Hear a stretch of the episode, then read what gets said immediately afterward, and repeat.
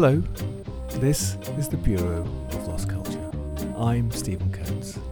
There's nothing we like better at the Bureau of Lost Culture than a story of lost culture and rare audio.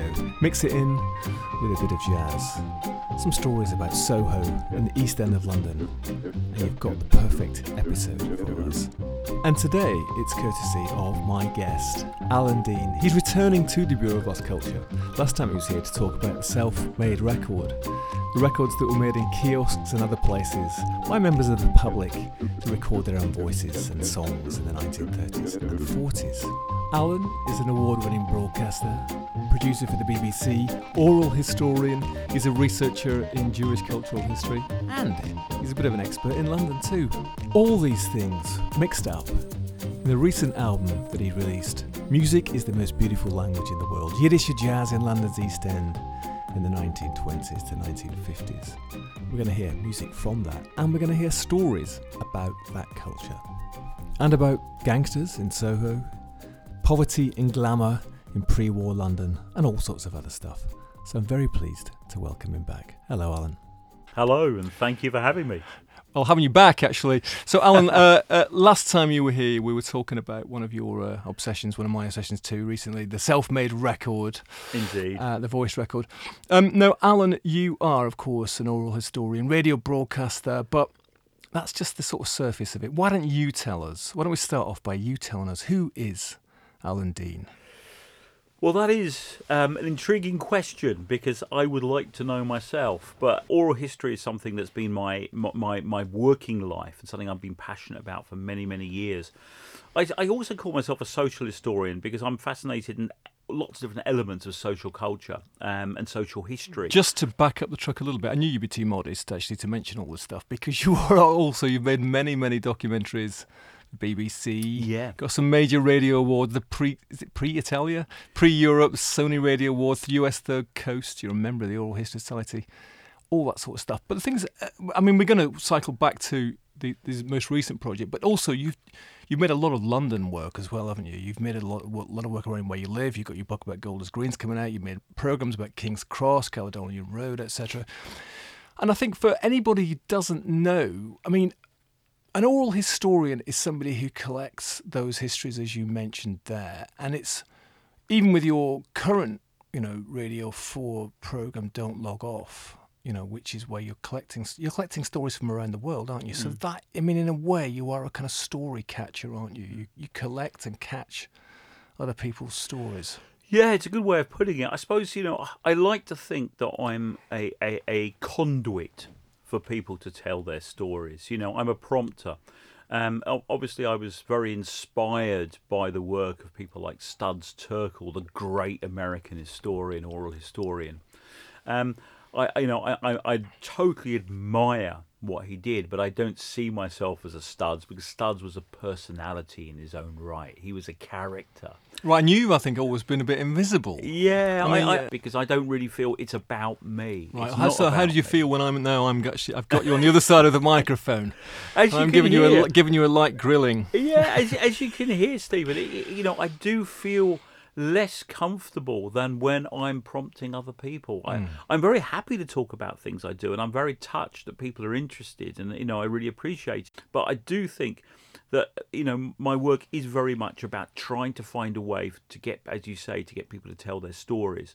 And we don't log off. It is very international. And obviously we're using the lingua franca of the world which is english. So people around the world whether in south america or southeast asia are talking to me in almost perfect english. It's incredible. It is amazing actually the, the incredible english that people have got and you know the interesting thing about Don't Log Off. I mean, I suppose in a way the interesting thing about radio for me at the moment, eh, you know, including this program, is is that radio, despite the kind of the growth of other media, it's still the most powerful one for telling stories, isn't it? You know, I mean, in your program, I listen to your program, and it's like you're there sometimes with the with the people, aren't you? You're actually in their world, you know, and that's the magic of radio. And that, I think, in a way, the 20th century, you know, when radio sort of emerged, that was what was magic about it, wasn't it? That connecting connecting stories across the continents, across the world, across time.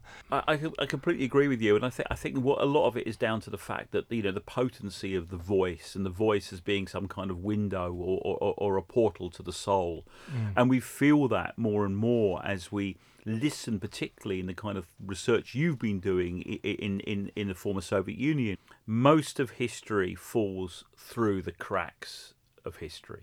So basically, what happens is is that most of the stuff that we hear and read about, unfortunately, still to this day, is the is the stuff that is is that is formally printed in hmm. the newspapers. Well, the story that we're going to be talking about today, which is you know centres around this wonderful album of Yiddish London music that you've put out. I mean, that combines a lot of your interest, doesn't it? But I mean, how did you come to it? What's what's your sort of background that brought you to that? Coming from a background that I would call sort of sort of Jewish background, but that kind of that movement of the Jewish community out of the East London through into the suburbs. So I grew up in Hendon in northwest London and lived this sort of double life, a life where a lot of the family and the older members of the family would be some of them would be very nostalgic about the world of East London, particularly, and the memories of growing up there in the interwar years and those kind of lives of a very active, bustling community. And I've always been intrigued by those stories, particularly in East London, but also here where we're speaking now in Soho, in the West End, because obviously there was a, a very deep seated Jewish culture in the West End as well, which goes back to the 1700s. And my background was through um, working in a museum which was called the Museum of the Jewish East End. And the Museum of the Jewish East End was a fledgling museum. It was right in the early days of sort of community social history. And our, our project was to do oral histories and document and collect people's memories and, and, and artifacts relating to life in London, and particularly the East End of London. And um, one of the projects that I've been doing the last couple of years, which is trying to source the kind of stories of Jewish music in England, but not the kind of high Jewish music, that is the cantoral music or the sort of high synagogue music mm-hmm. of choirs. I was more interested in that popular music, the dance music, the bands that performed week in, week out, um, played the weddings, played the big functions and the charity events, but also musicians that would go would start from humble origins mm. in the. East End of London and become household names. You know, the likes of Ambrose and Lew Stone and Joe Loss um, and Harry Roy. These musicians that brought so much to British culture, mm. but also were so locked in a world of of, of, of, of of, of, of their childhoods growing up in East London and also that kind of emergence of a idiom which we now call jazz or big bands. But going back to what you're saying about um, the music itself, you know, the kind of link between you know the the the um, the East End and particularly the kind of the, the the work I've been doing trying to kind of rediscover a yeah. lot of the music that did fall through the cracks of history, particularly um, particularly records that were produced um, um, by dance bands, dance bands who were desperately trying to to move up the ladder and didn't want to record the kind of music that their grandparents would be listening to or the kind of music that would play at, at, Jewish functions. But sometimes they did, and those recordings are incredibly scarce. And, you know, so I've been managing to sort of trace those records. Right. And the, the LP that you brought out uh, last year, Alan. Um, music is the most beautiful language in the world. So some of the actual artists, as they were, uh, Lew Stone, Ambrose, uh, they're quite famous, aren't they? But actually, the tracks themselves are quite rare. And you know, that's exactly. Why, why don't we hear Am- the Ambrose track, which is called "A Selection of Hebrew Dances," and you can tell us a little bit about it.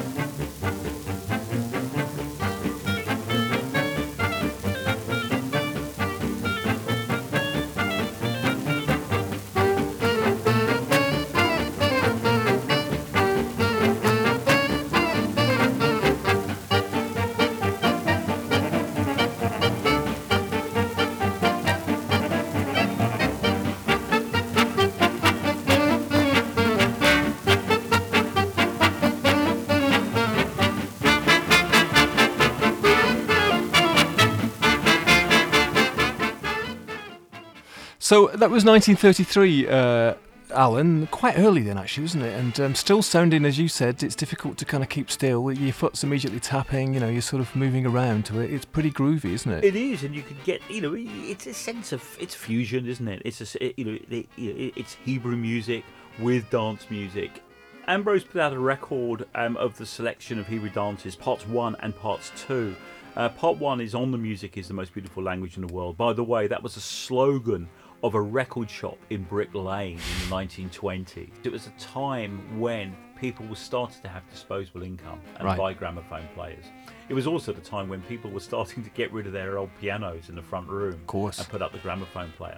But the gramophone, be- the gramophone player became such a phenomenon. And there was a record shop called Levy's in Whitechapel High Road. And the great thing about Levy's is not only did it sell um, the, the popular music of the day, like music hall artists and so forth, but they got these red hot jazz imports from America. And a lot of the great musicians, the likes of the Ambroses and the Lew Stones and the young Joe Losses, would buy their records there because they wanted to hear this kind of this, hmm. this, this new jazz idiom that was coming out, the foxtrots, the charlestons, these incredible tunes which of course weren't being played on the radio in the 1920s. Well, that's right, of course. I mean, the BBC was notoriously shy about playing uh, anything like that, wasn't they? So that, the music wasn't played. You know that you know the BBC did catch up eventually, and all these musicians I've just mentioned became household names through the BBC, as the BBC did pick up on that music in the 1930s. But certainly in the first 10 years of its life, from the early 20s through to the early 30s, it really they didn't really touch it at all. Um, you know, they really they, they, kind of shied away from popular culture. The, it was a little bit too rough and ready. Mm.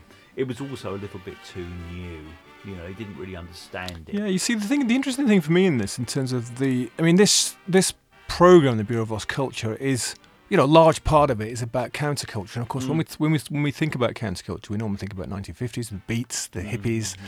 maybe the 70s, and then the, maybe the 80s and the 90s, the free festival scene and raves and stuff. But of mm. course, the stuff that you're talking about, in fact, is countercultural, wasn't it?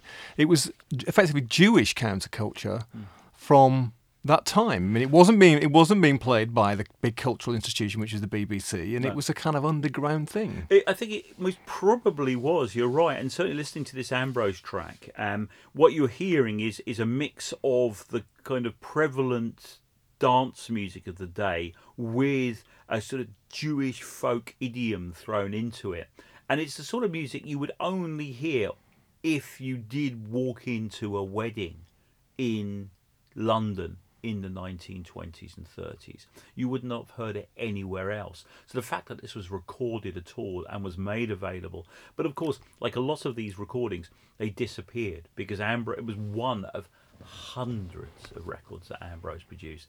Ambrose, I, I don't actually know. I, you know, the, the discography, uh, Ambrose's discography is telephone book. yeah, it's massive. Yeah, yeah, yeah. Uh, you know, they they were putting out so many records. It was so popular, and also music was really disposable. You know, it came out, and then there was another track, and another track, and another track. It didn't stand still.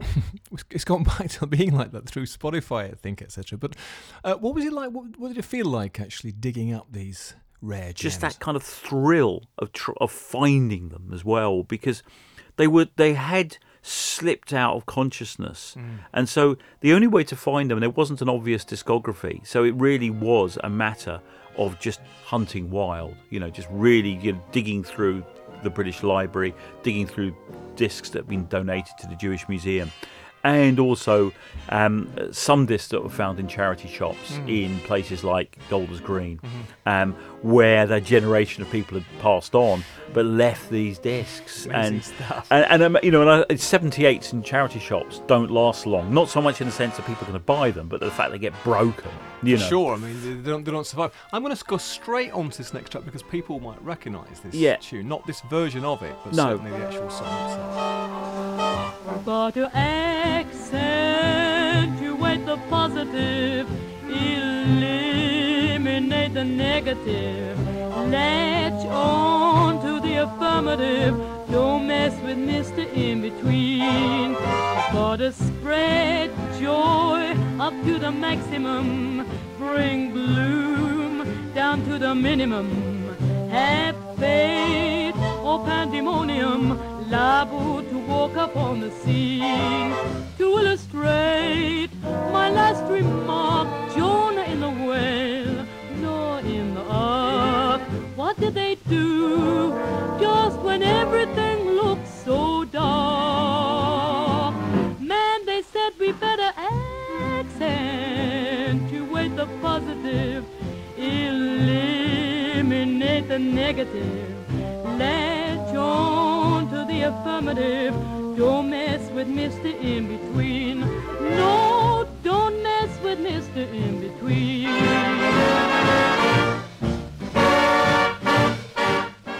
You've got Ambrose working with the singer Rita Marlowe.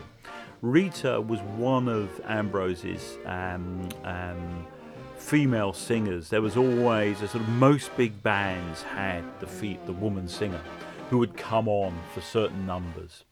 And Rita was interesting because not well known today. Rita was an East End girl um, um, from Stepney. Her, fa- her, father was a choir master at a local synagogue in um, in Stepney, and she like uh, uh, the, you know, she was that generation who broke away from a very sort of formal upbringing to sort of mix with the jazz boys and go and go into that world of, of, of the dance band and perform. And she performed with Ambrose and a number of the big bands until after the war, where she pretty much dedicated the rest of her singing life to just singing in Yiddish. And why I felt it was important to kind of listen to Ambrose and Rita Marlowe together on this track is that it's so distant in a way from that Jewish world that they inhabited in the mm. East End, and so different from the Hebrew dance selection of Hebrew dances and some of the tracks that Rita was going to be singing later when she brought out a lot of records, mostly on the Oriole label.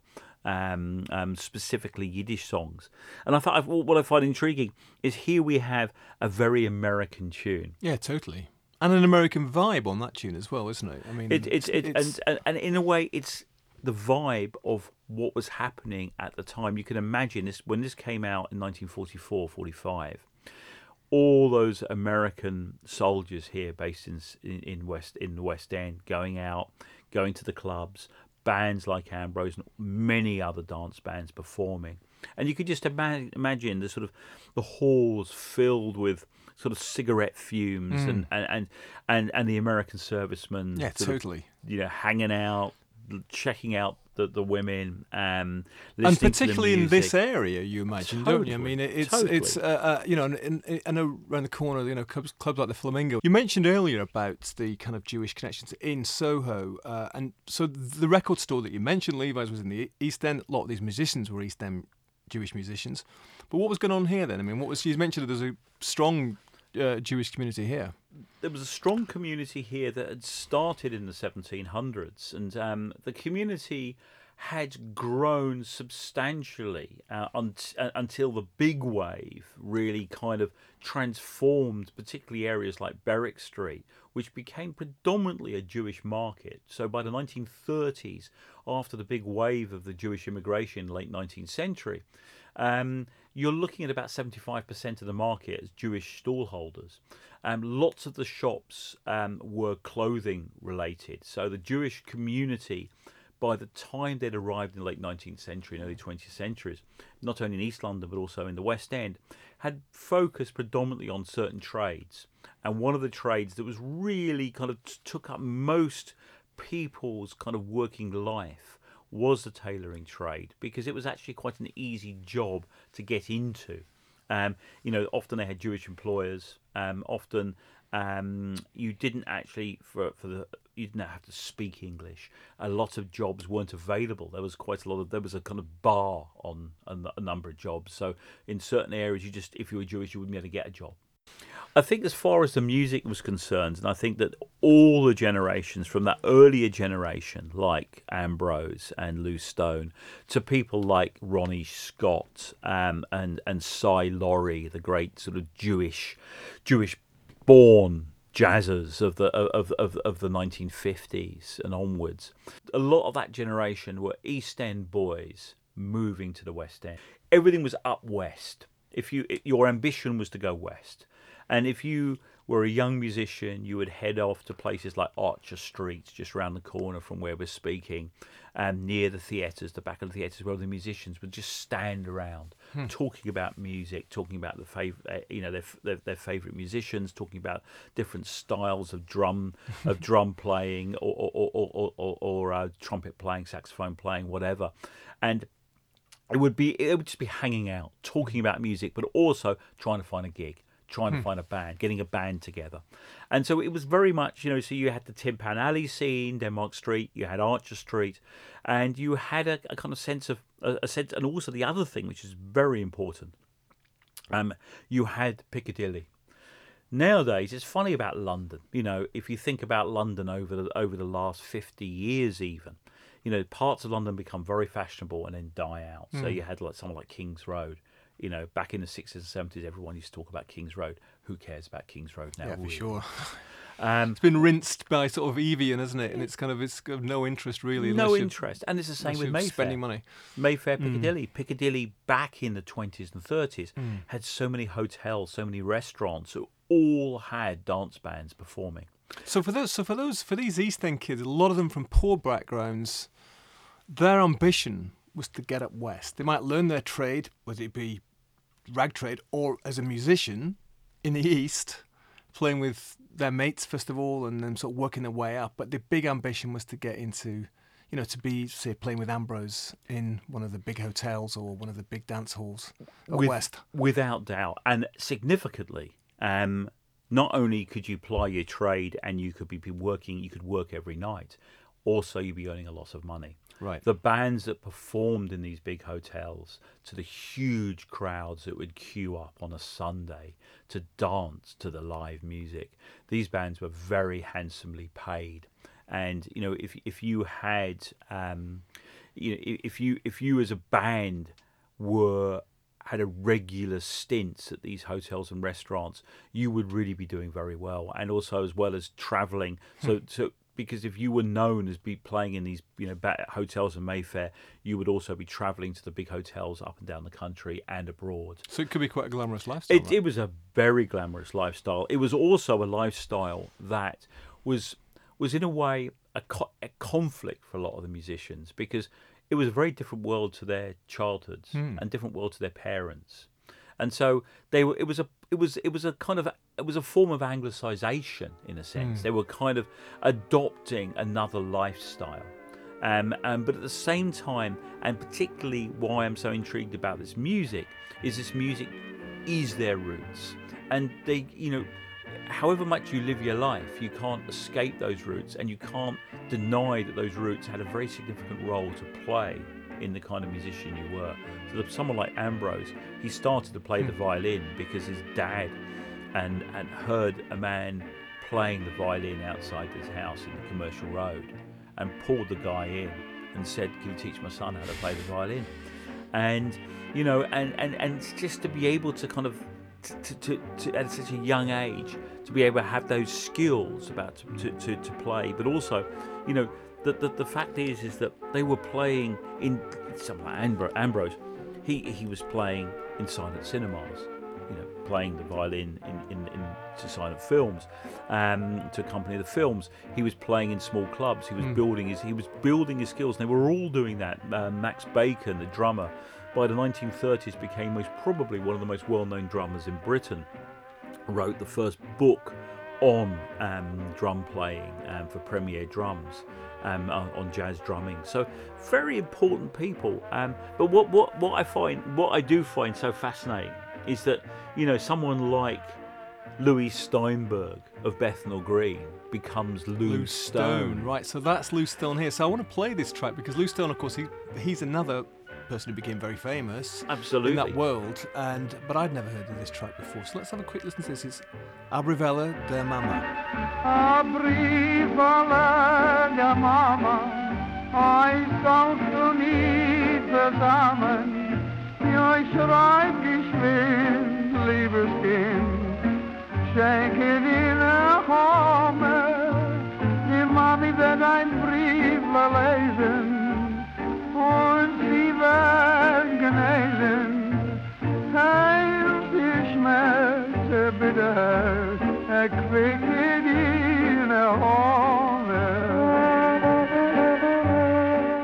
You said that's a letter to Mama. Um, Stone, you mentioned before then, uh, Alan. So he anglicised his name. He did. Um, And was um, that necessary? Was that part of you know you're saying about you know it's how difficult it was for them to get on in the world, maybe because they were Jewish, so the, the sort of certain bars, certain you know the bar was higher or certain doors were closed. Was that a necessary part of it that you had to play the game by by sounding like you were th- British or even American? I think Loose Stone sounds a bit American, doesn't Uh, it? It does, and I think that if you look at most people in show business, the names that they adopted as their showbiz name was not their real name. So that across the board, not only specifically Jewish people, but certainly a lot of Jewish people just decided to remove the Jewishness from their name. So hence Louis Steinberg comes Lew Stone, Harry Lipman becomes Harry Roy. Um, and sort of it, it, it's a sense of it, it is a sense of that kind of Americanization, Anglicization, but it's also a sense of um, in a way it, it's being it's it's it's wiping the slate clean. It's saying this is new. I'm fresh. It's not about yesterday. It's not about the past. It's about who I'm going to make myself in the future. And I think that what was happening amongst particularly a lot of the Jewish musicians at that time, they were at a crest of a wave. They were at a point where they were making their own history. They were at a point where music was so fresh and so original that they were they they were pathfinders. Hmm. And I, and I think that in a way to be like that, you wanted to sort of remove the shackles of history, remove the shackles of the past, and and and so so, so in a way that's why I find this music so interesting because in some senses they still got it, it's hmm. still hmm. there, but nevertheless they want to be they want to be Harry Roy or Lew Stone, and as you say, a lot of people didn't know they were Jewish. Um, and, and and and I think that most probably that did help. It was also there was a pre- prevalent um, anti-Semitism throughout this period. Obviously, a lot of the music we're talking about from the 1930s it coincides with the rise of the British Union, the fascists, and so forth, and obviously fascism throughout Europe. So we are talking about a backdrop of anti-Semitism here, and obviously a backdrop of anti-Semitism which brought them to this country in the first place. You know, parents fleeing Lots Eastern of Europe. lots of refugees, right? Exactly. Before before the war as well as after the war. right? So Exactly. Ambrose, just- Hmm. Ambrose was born in Poland. Um, so he, you know, he actually was not even born here. Um, He came over as a child from Poland. I think also the, to bring him with them as well, because the, the it's a very important part of jazz, full stop, is Yeah. that kind of Yiddish influence as well, isn't it? I mean, you've got those, you've got gypsy music, you've got black black blues, you've got you know honky tonk and ragtime, and and of course Yiddish music, all blending together to became to me what became swing, right? It, it's totally true, and I, and, I- and I think the music that you know it, it you know people use as this catch-all term as of as klezmer um, is is as you say is a form of gypsy music, is a music of the wanderer, and Jews um, have been wanderers um, for centuries. They've moved from place to place, and the culture has moved with them, and the music has moved with them, and it's adapted to different places where they've been. So whether they whether they had a stop off in Warsaw, or whether they had a stop stop off in uh, uh, in in in, in Russia, um, they would ad- adopt some of the culture from where they where they were, and then they would take it with them again. And so they were always sort of collecting. They were sorts of collectors in a way um, of, of all the different kinds of music that they were kind of embracing on their journey. And I think that what happens here in the 1930s is you get this this this ultimate fusion between the, the, the music of the time, which is obviously predominantly dance band music, um, and of course, um, in the kind of tracks that I'm sort of been intrigued about, it, it- the fact that it has it, it doesn't go away. And this is that's very true in this next one. This is Max Bacon. You men- mentioned him earlier, so he was a drummer, right? Okay, so let's have a listen to this. There's a certain fellow, what everybody knows. He is such a funny fellow. When he went to school, he must have specialized to become a clever seller. If you ever happen to be near, why it's ten to one, he'll whisper in you ear. Oh, if you want a suit that's nifty, don't pay 60 bob or 50. I can get it for you wholesale. If you're thinking about marriage, don't you buy a baby's carriage. I can get it for you wholesale. I can get you anything you want if you'll agree. And I'll guarantee that you'll almost buy it free. Say, if you need an operation, Dr. Brady's my relation. I can get it for you wholesale.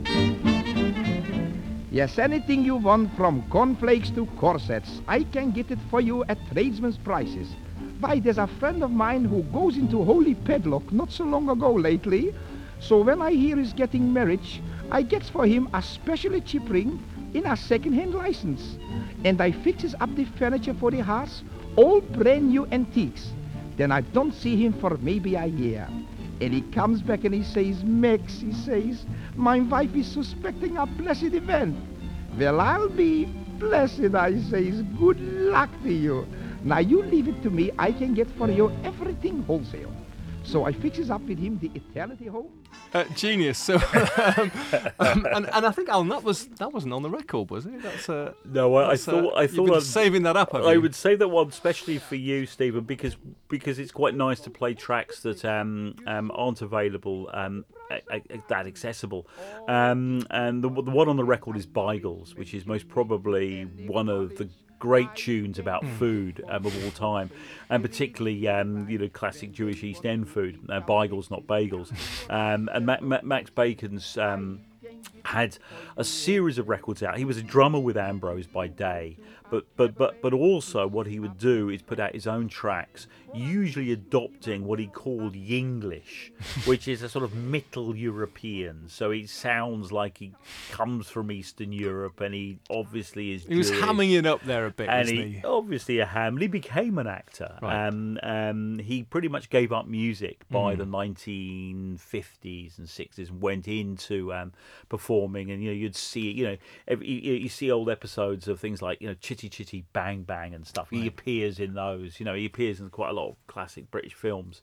I mean, the uh, amazing thing about that for me as well is, is that I know this is this is leaping forward quite Yeah. a bit, but you can hear in a song like that, you can hear what Lionel Bart was doing later, can't you? Well, that's a really I good mean, of point. course, Lionel Bart, East End Jewish boy, wasn't he? But Totally. and, who couldn't play an instrument, but would sing all his songs to somebody who could write music down, and he would write them down for him. But he had th- that kind of intonation and the melodies and the lyric, actually, in a funny way. The way of the way of that skittery way of actually delivering it is. Yeah, it, it, it's a, it's actually a, it's a really good point because I think that what happens is that Bart, you know, is a generation after Max Bacon, but certainly both Bart uh, and Bacon were influenced by music hall, and music hall was something that was was was on your doorstep when you were growing up in East London, or and, So there are many, many, many music halls, right? all over the place. And of course, that kind of patter, the kind of using sort of street language,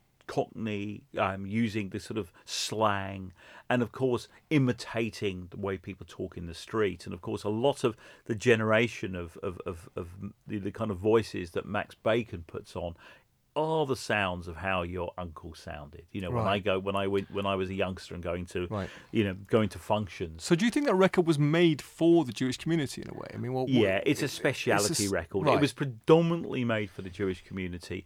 Obviously, a wider community if you get the gags, because a Mm. lot of those Jewish gags were being performed in musical. There was def- there was a, there was from the late 19th century. There was a kind of Jewish comedians they who would do stand up comedians. It's totally un PC today and be very uncomfortable watching it. It's I call it sort of Shylocks and slapstick. So they would dress a little bit like a Shylock and do slapstick, and it's a sort of, it's it's sort of, it's mocking, it, it's it's kind of mocking the sort of Jewish Eastern European kind of look and that sort of ghetto um, um, um, character, but at the same time, kind of playfully, kind of acknowledging the fact that Jews are more likely to be businessmen. Be working in the markets here. Max Bacon says, "I can get it for you wholesale,", Wholesale, right. which is a classic line. You know? So the interesting thing of that, of course, is that it is it is sort of okay if you're Jewish making those jokes in a way that it's okay to make say certain things about black people if you're black, but it's certainly not okay to say them if you're white, right? So it was a kind of in joke for the community, and they sort of saw the irony of it at the same time, right? They they definitely got it, and I think that they would enjoy just listening to stuff that is about the world they inhabited, Right, So they can right. connect with it, and identify with it. A younger generation listening to that kind of stuff would be most probably a little bit more uncomfortable Sure. because they feel it object objectifies them and it Mm. stereotypes and so forth and so forth.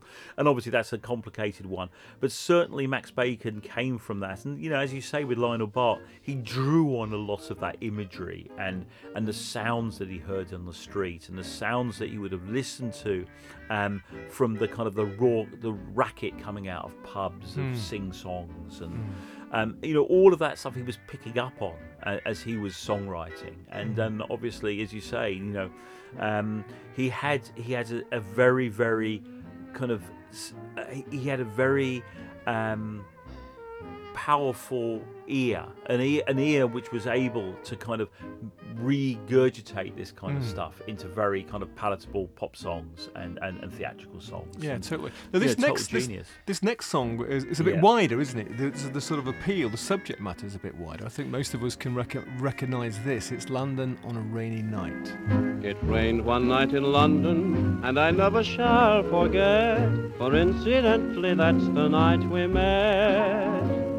And when it rains in London, you can bet it really rains, for all I know it may be raining yet. She was a wee little maid in distress, with not a cab or omnibus in view. So I played the part of the gent, and I said, My umbrella's made for two. Well, she took my arm so gently, and I walked her to her door. I kissed her, and she sort of held me tight. So we're going to be married, and I'm more than thankful for London on a rainy night. but there's there's something very um, evocative about these tunes, and and the reason why I thought it would be quite nice to listen to this is that, you know, here we have Harry Roy from the same sort of background and coming from the backgrounds that we're talking about with a lot of these musicians, and it, really is the kind of the focus of his path was to perform this kind of jazz music.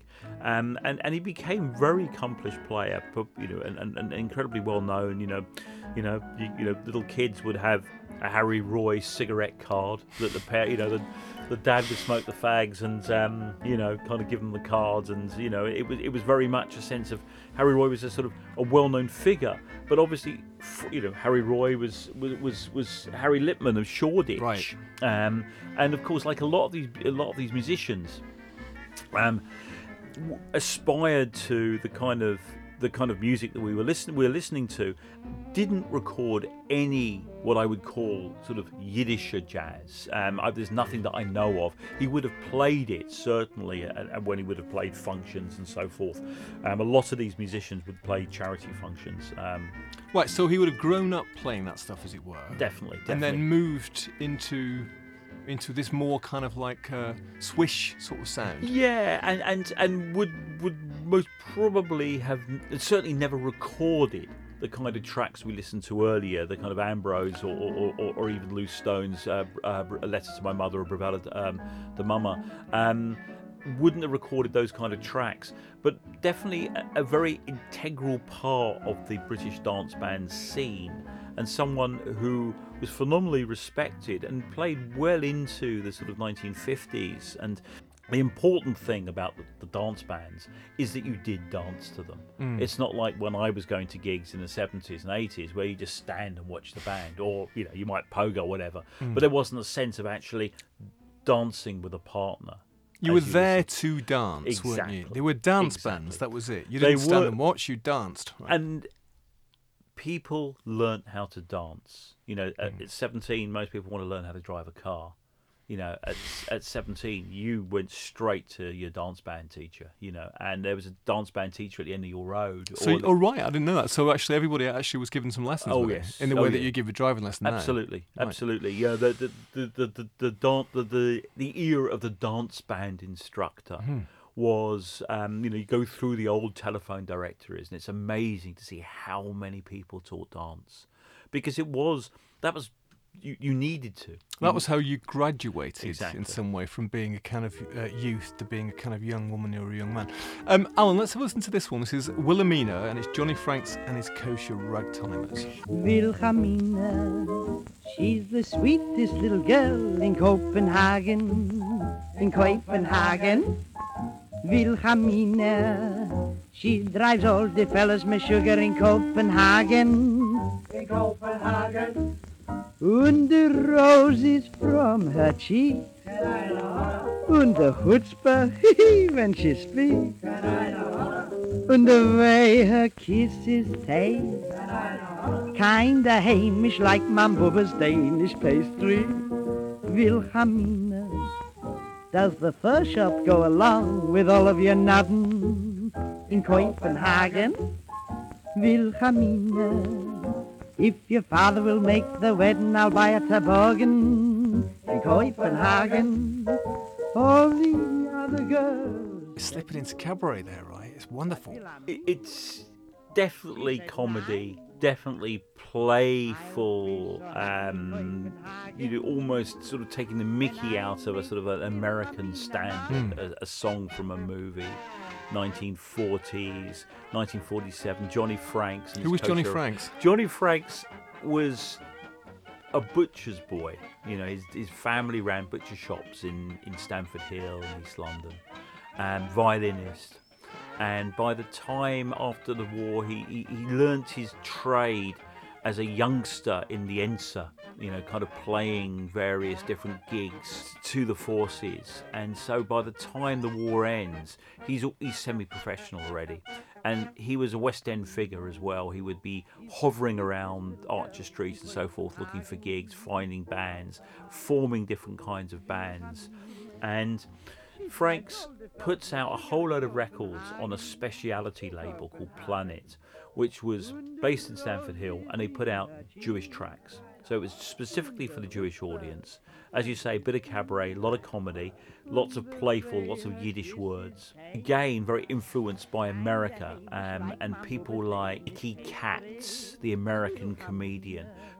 And they were mostly kind of um, parodies of famous songs of the day really stretching um, his different talents. He was a violinist, but he was also a jazz musician. And throughout his career, he performed um, in so many different bands. And he was also well known on what they called the Yiddisher Borscht Belt, where people would go on their holidays. Jewish people would go. Um, um, and here in England, it was predominantly in Brighton and Bournemouth. So there would be hotels where Jewish families would go, and there would be bands like like John, Johnny Franks, and performing to these audiences and playing those kind of songs. When I was researching music um, is the most beautiful language in the world, I, I met up with Johnny Franks' daughter, um, and she gave me um, a typewritten manuscript of Johnny's autobiography, which is called "If You Don't Ask, You Don't Get," and it's um, and I must read you a section from because it's obviously here in the West End. Um, it's about a club called the Nut House, and it's set in 1946. News had spread about a new club called the Nut House, so I wanted to get my band in residence there.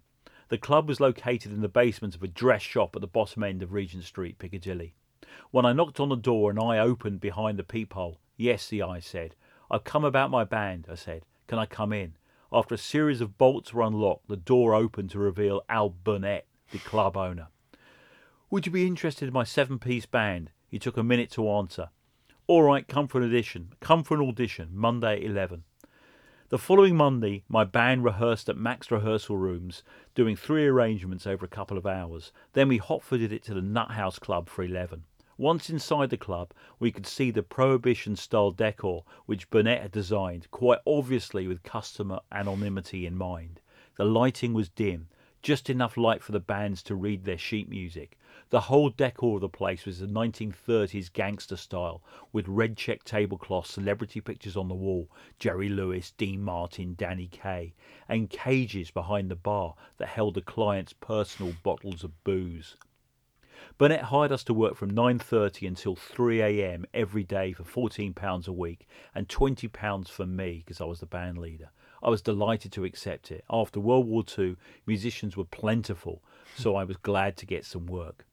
I had a good rhythm section, a tenor sax, electric guitar, and I pioneered the electric violin, a new sound with a Benny Goodman septet style combination of swing string voice arrangements.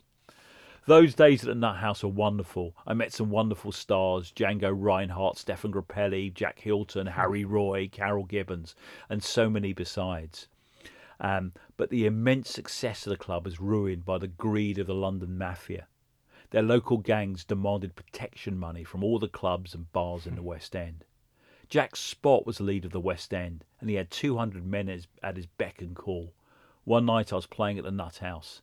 Spot's rival gangster, Albert Dimes from the Clerkenwell district, came to the club with his entourage. They sat opposite the band to make themselves seen. Hmm. They wanted to let Burnett know that Dimes could protect the club for less money than Spot. Burnett panicked and telephoned Spot to tell him that Dimes' mob was in. Spot came down with his henchmen and sat at the front of the club. I was facing Dimes and knew a fight was about to kick off. I told Manny, our drummer, to get under the piano. Spot's top man walked across to the front and stuck a burning cigarette in Dimes's face. The battle commenced. There was mayhem as furniture smashed and bottles went flying. The next day there was a notice on the door. This establishment is closed. so that was it. Oh man, terrific! I dubbed myself down and found another job. Yeah, what a picture as well. it's a total, you know, time, it's fabulous because you've got it all. You've Mm, got a sense of the mm, kind of clubs that existed at that point. mm. Obviously, that whole background of gangsters, Soho. Obviously, it's a, Mm. it, it's it's part of Soho folklore. Um, and but it was real, and it, it, it was it, it was it was tough and rough, and obviously for the musicians, they were always had to be very careful because you know anything could things could kick off. Um, but, And they did. I mean, and- that's it. He walked over and stubbed a cigarette on his face. I mean, that's going to kick off. Alan, we're going to move on. So we got here. We got Sam. Let's have this, this one. Sam Goldberg Yeah. and Ellen Vinograd. Okay. Bissel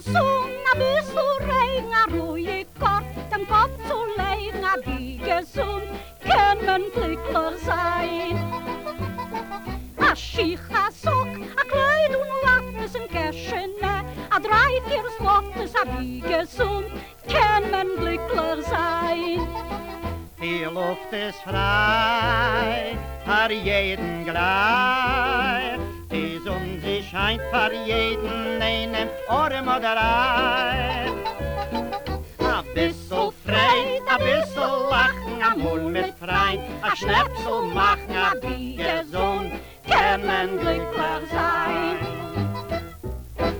Einer sich das Schieres, einer sich Gewirres, einer meint die ganze Welt. Einer.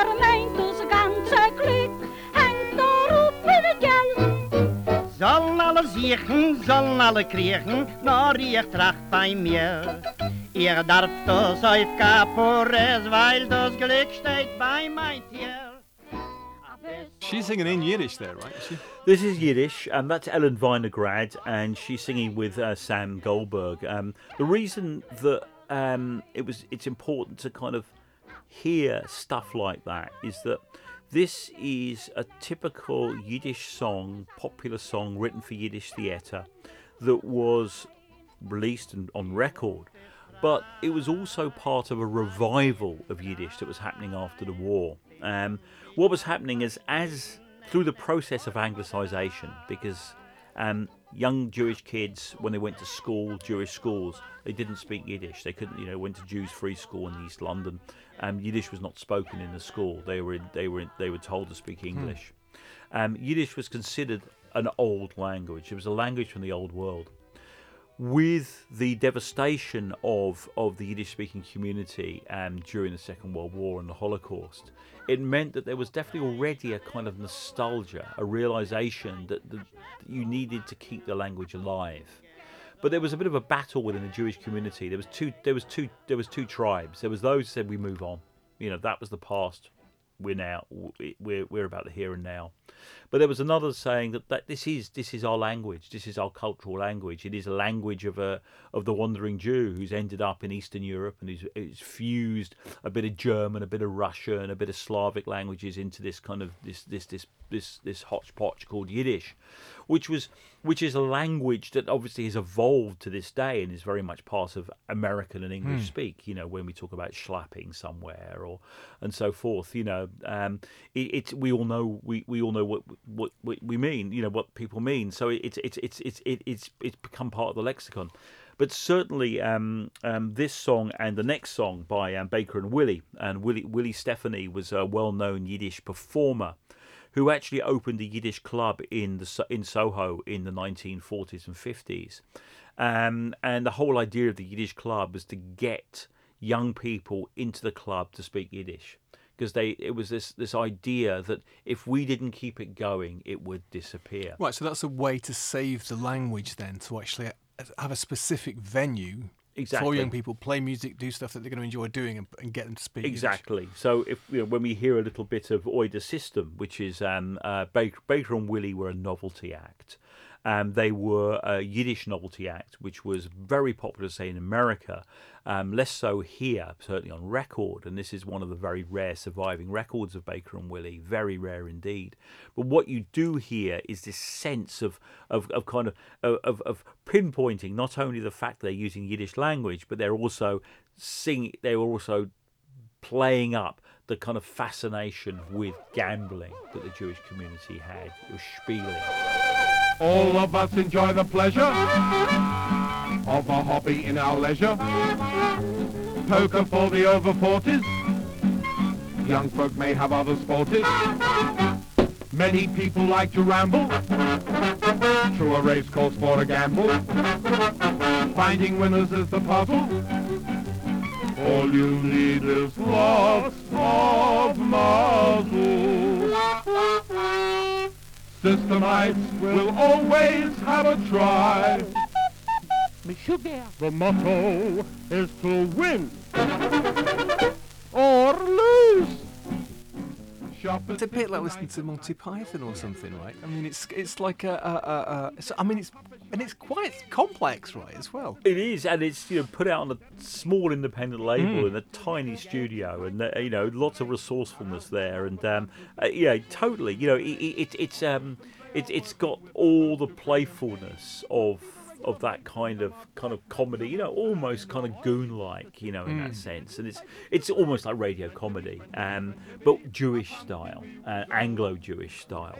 Um, but it's an interesting snapshot of the kind of humour that was very popular at that time, and the fact that they were using Yiddish, and also in jokes about the Jewish obsession with gambling, know, playing cards till the late nights, you know, through the night, going to horse racing, greyhound racing, and a lot of Jewish writers would be writing would, would, would be would write novels. People like Alexander Baron and so forth wrote books about that kind of world. Um, um, so I think it's very important, and and then you know, and, and I, I think that you know, I, I think what's so interesting about that track, the fact that it was ever recorded at all. At all, yeah. You know, how many people would have bought that record? Hundreds, most Yeah. probably. But that, of course, these days, hundreds of people buying an actual vinyl record is quite respectable. As I said, we've come full circle.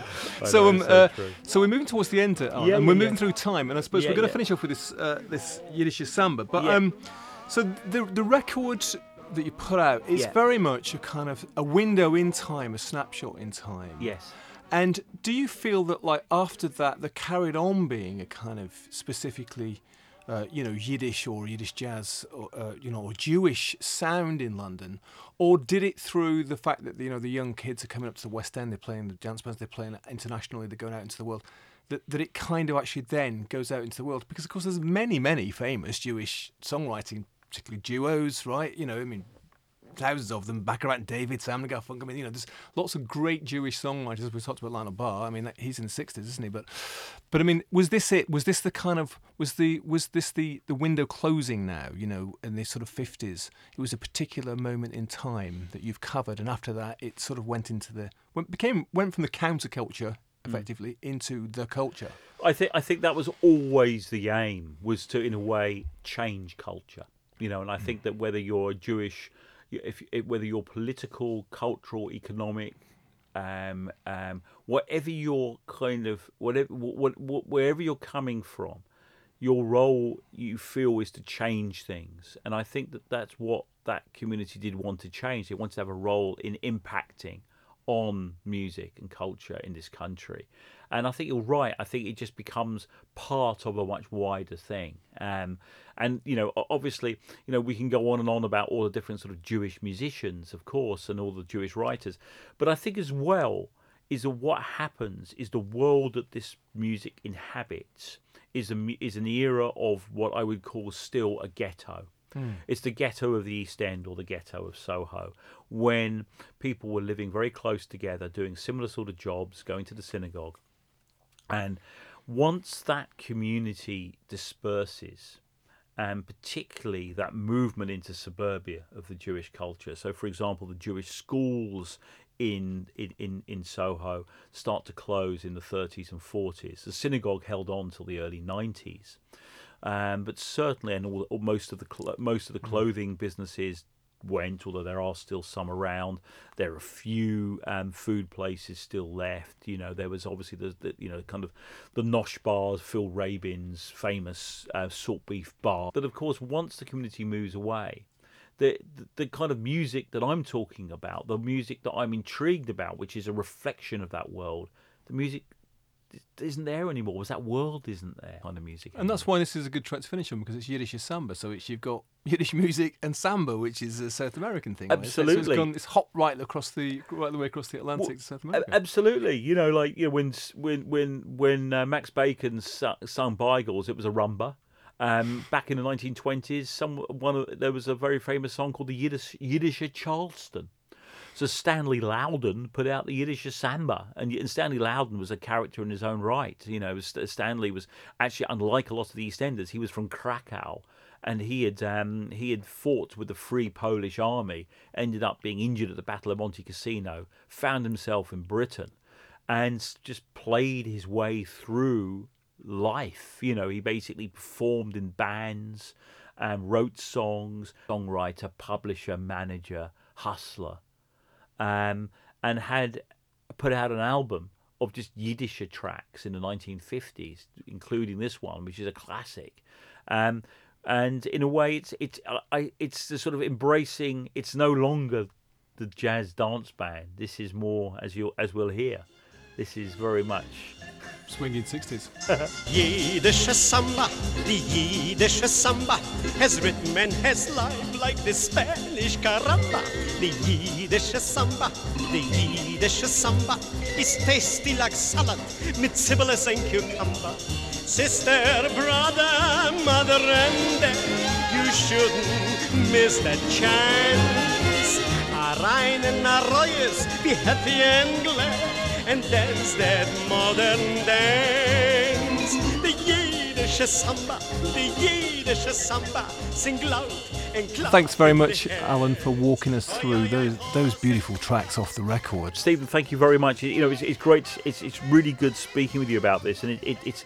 I, I think you know I'd really like to think that you know the listener will will enjoy the music in its own right, but obviously you know kind of kind of pick up on the on, on those sort of connections because mm. I, you know what I love about so many things is it's all part of a, a bigger tapestry, isn't it? You know how we're all connected. I think it's also part of. I mean, you know, what makes this city the way it is. That's, yeah. For me, you know, London is this kind of, you know, it always was geographically a collection of villages, wasn't it? And it's a, it, then it was a collection of communities of different ethnic races and that's still going on in, in some ways, actually, isn't it? And that's why London is the way it is, and that's why we love it, actually, isn't it? And so to, to dig a bit deeper into some of those stories, and some, in this case, some of the music, it yeah. sort of just brings it all to life more, especially at a time when we've all been locked down, interestingly, of course, because you can still walk the streets of East London, you can still see some traces, some ghosted little bits left of it out there. So, Alan, thank you so much for providing us with that wonderful musical map to a Lost World. And thanks for coming to the Bureau of Lost Culture. Oh, it's a brilliant pleasure. Love it. Do come back. Thanks, thanks a lot.